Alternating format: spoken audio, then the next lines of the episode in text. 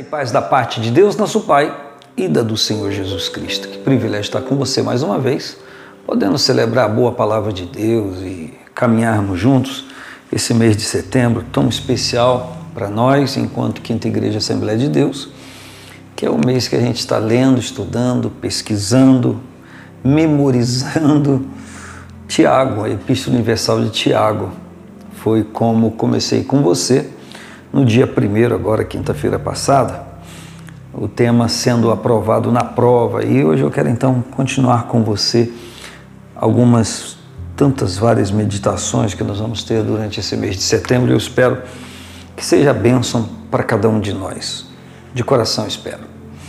Ah, Tiago, capítulo 1, versículo 4 e 5 e 6 diz: Tenha, porém, a paciência, a sua obra perfeita, para que sejais perfeitos e completos, sem faltar coisa alguma. E se alguém tem falta de sabedoria, peça a Deus, que a todos dá liberalmente, e não lance em rosto e ser-lhe-á dada. O que a Bíblia está dizendo aqui? Eu ia ler um pouco mais, mas vou parar por aqui, por enquanto.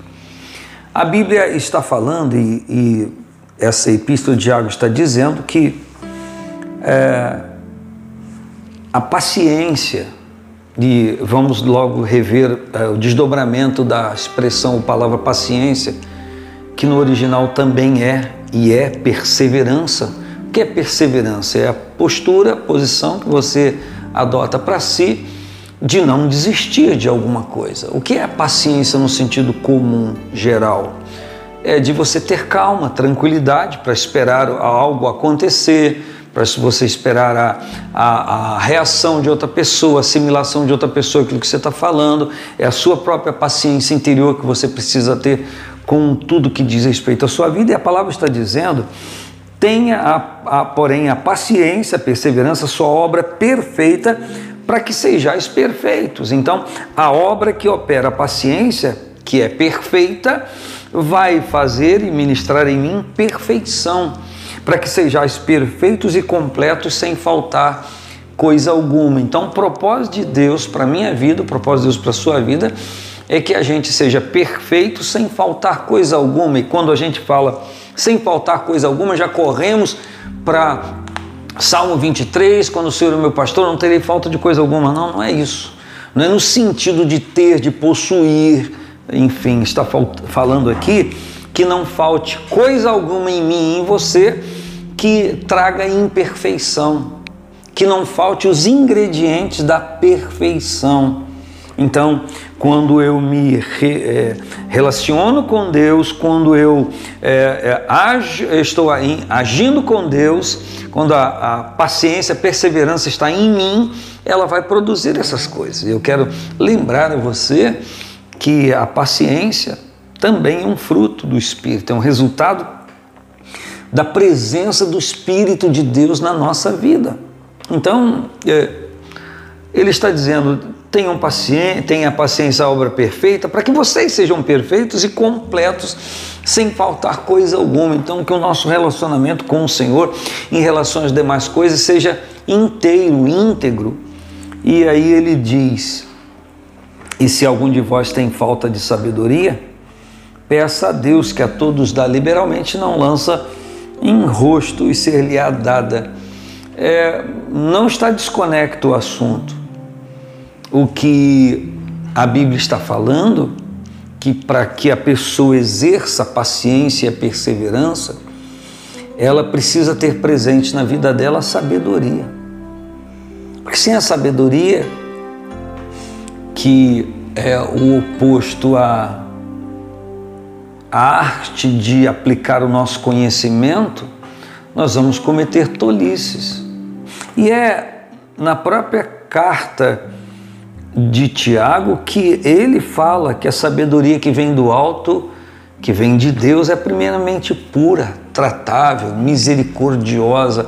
Então está falando das características da sabedoria que vem de Deus para a nossa vida.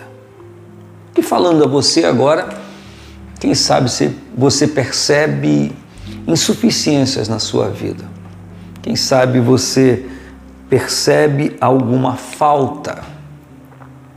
Interessante que a expressão se alguém tem falta de sabedoria vem logo após ele dizer que aquele que é exercitado pela paciência, ele não só é perfeito, mas completo, sem faltar coisa alguma. E depois ele fala: se alguém tem falta de sabedoria, como se não falta coisa alguma, como alguém vai ter falta de sabedoria?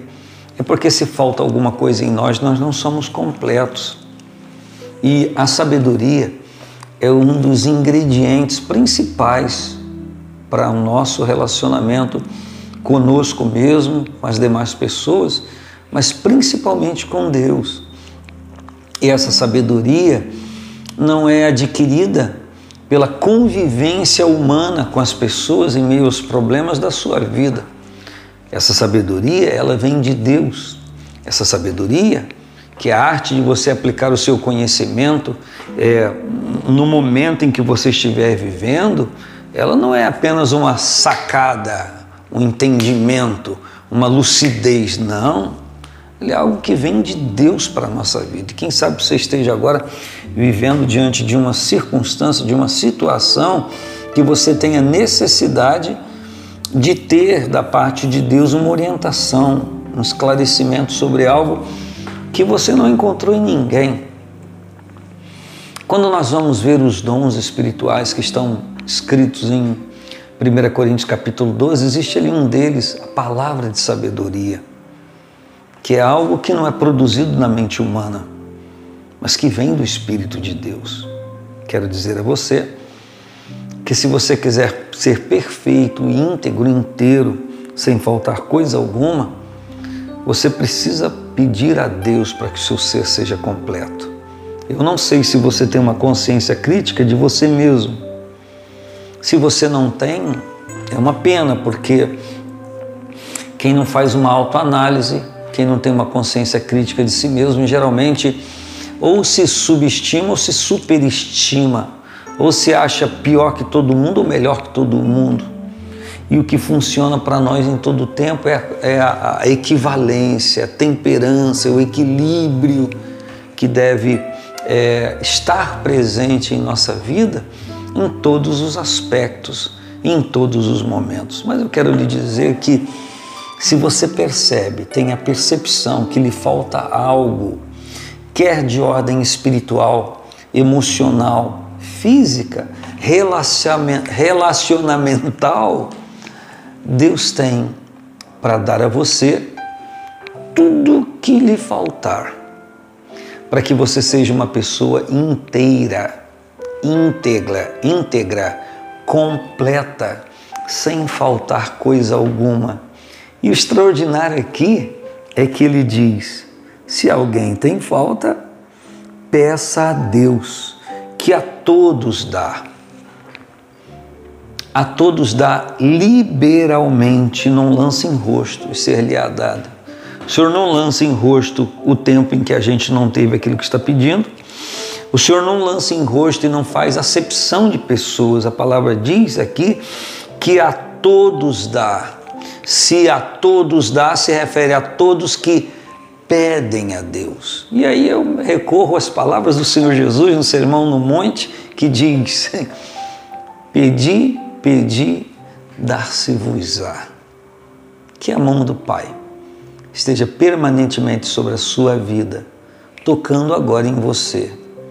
E aquela questão de, de vida sua, quer de família, filhos, esposo, esposa, trabalho, profissão, o Senhor tem o poder e a graça para lhe orientar. Um grande abraço, paz do Senhor Jesus.